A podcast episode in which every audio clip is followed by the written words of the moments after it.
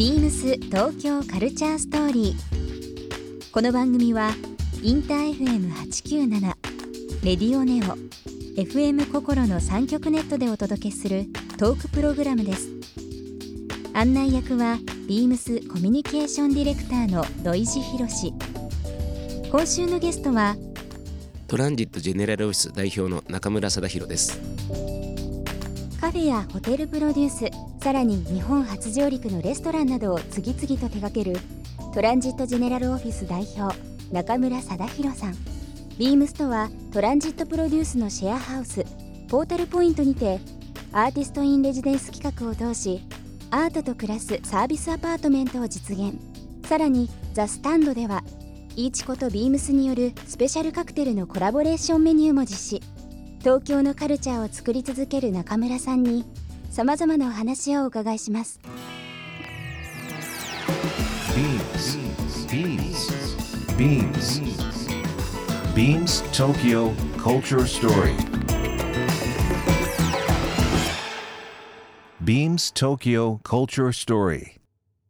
This program is brought to you by Beams ビームスありとあらゆるものをミックスして自分たちらしく楽しむ。それぞれの時代を生きる若者たちが形作る。東京のカルチャー。ワクワクするものやこと。そのそばにはきっといつもビームスがいる。ハッピーな未来をつくりたい。東京のカルチャーは世界で一番面白い。カルチャーストーリ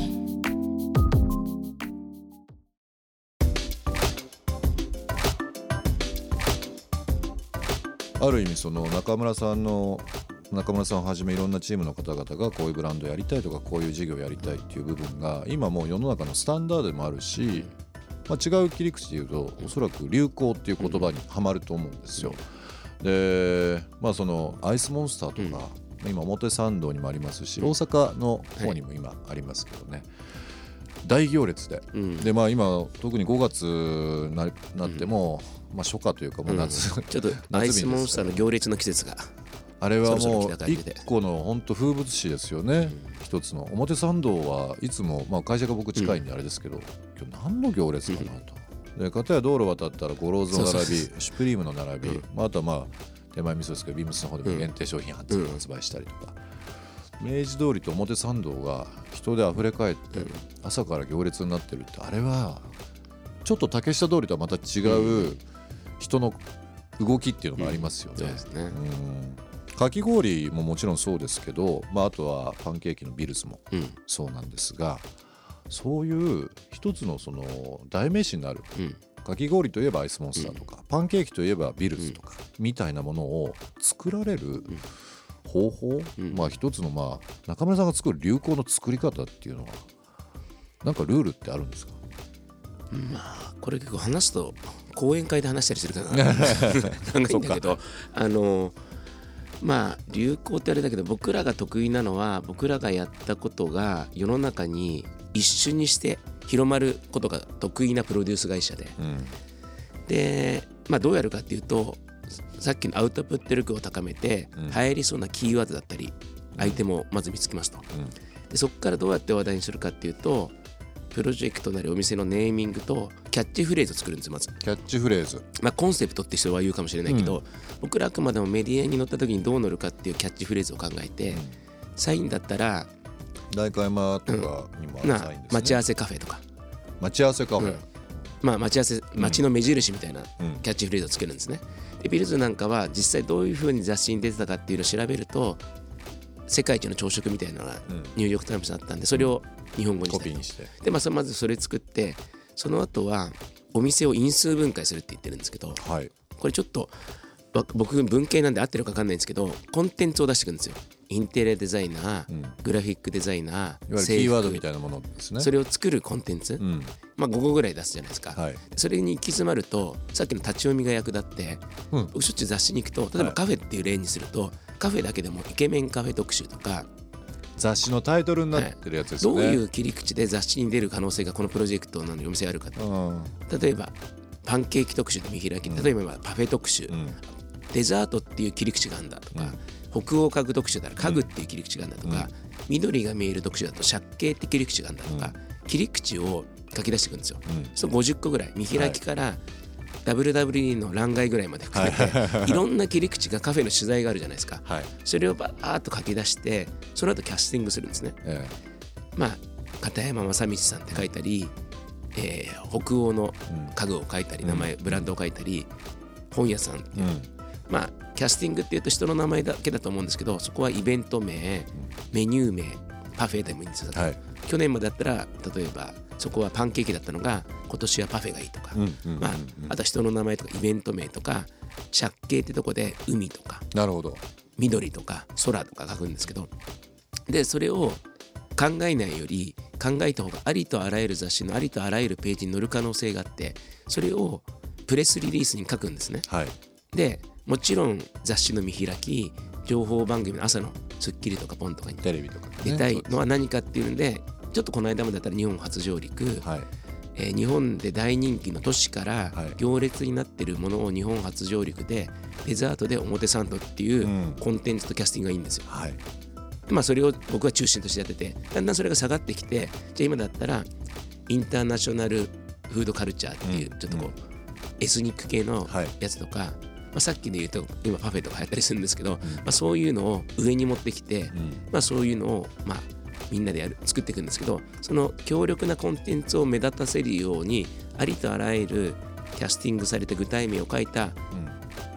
プレスリリースを書くことが僕らの仕事の半分ぐらいな感じなんですよ。なるほど。でそれを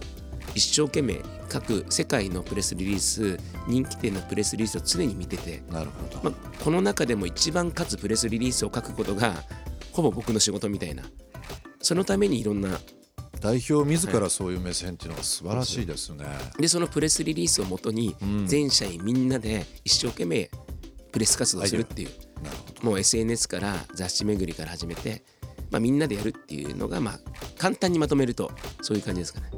なんかこの街を作られるっていう目線もありながら街に馴染ませるっていうのも変ですけど、もう今流行ってるものに対して新しい風を吹かすようなこともあるじゃないですか、だから本当に流行って一言で今逆に聞いちゃいましたけど、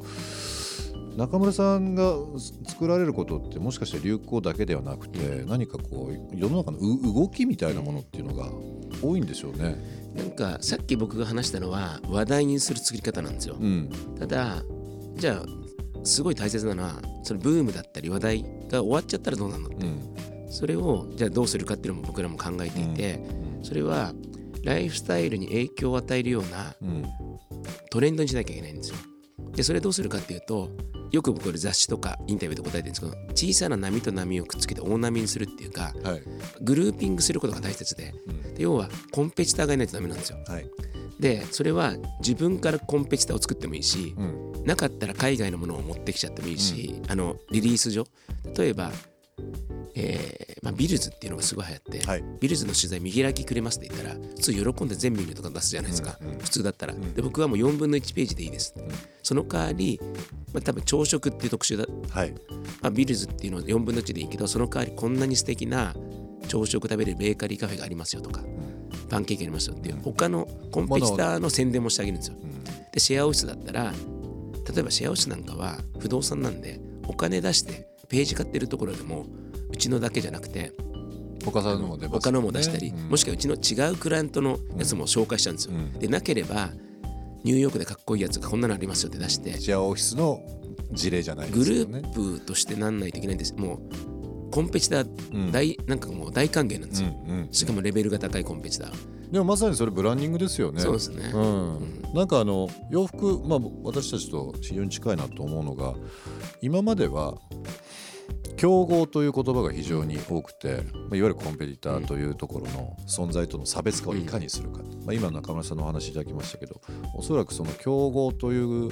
ものから共存という形になって、やっぱりこの業界とか、うん。そのそのステータス、ん。それぞれ持ってるブランドお店をグループでどういうふうに世の中に提案していくかっていうのは割とこう肩組んで何かやるようなところって増えましたよね。そう今ね。なんかビームスとうちがなんかこう心の通じ合ってるのは、うん。このグルーピングをいろいろできる会社なんですよ。だからなんか一緒にいろいろできちゃうけどいろんなグルーピングがセットできちゃうからどっからやろうかなみたいになっちゃうんだよ通常だとやっぱり一企業がうん。一,、一業種というのも変ですけどなりがちなんですけどね、確かにグルーピングができるアートもできるしアートもそうです。ねファッションもできたり、うん。食とかもうん。いろいろできるんで、ん。なんかその1アイテムだけじゃないなんか面白いことやりたいなって思ってちょっと今時が経っちゃってるんだけど、ん。ちょっと考えるんで。はい、一緒に考えましょう。ねビームス東京カルチャーストーリー。番組では皆様からのメッセージをお待ちしています。メールアドレスは beams897 アットマークインター FM.jp ツイッターはハッシュタグ beams897 ハッシュタグビームス東京カルチャーストーリーをつけてつぶやいてください。またもう一度お聞きになりたい方はラジコラジオクラウドでチェックできますビームス東京カルチャーストーリー明日もお楽しみにビームスビームス立川平井好みです。福岡県で生まれ育ち、ビームスへの入社を機に上京しました。就職活動では金融業界を志望していましたが、きな洋服に囲まれて楽しく仕事がしたいと思い直し、ビームスに入社を決めました。体質改善を目的に最近ホットヨガを始めました。みるみる効果が現れているのが嬉しくて、インドア派の私も楽しく続けられそうです。一人暮らしを始め、まだ1年ですが、もともと好きな料理を極めています。お弁当生活なので、もっとレパートリーを増やしていきたいです。ビームス東京カルチャーストーリー Beams Tokyo Culture Story. This program was brought to you by Beams.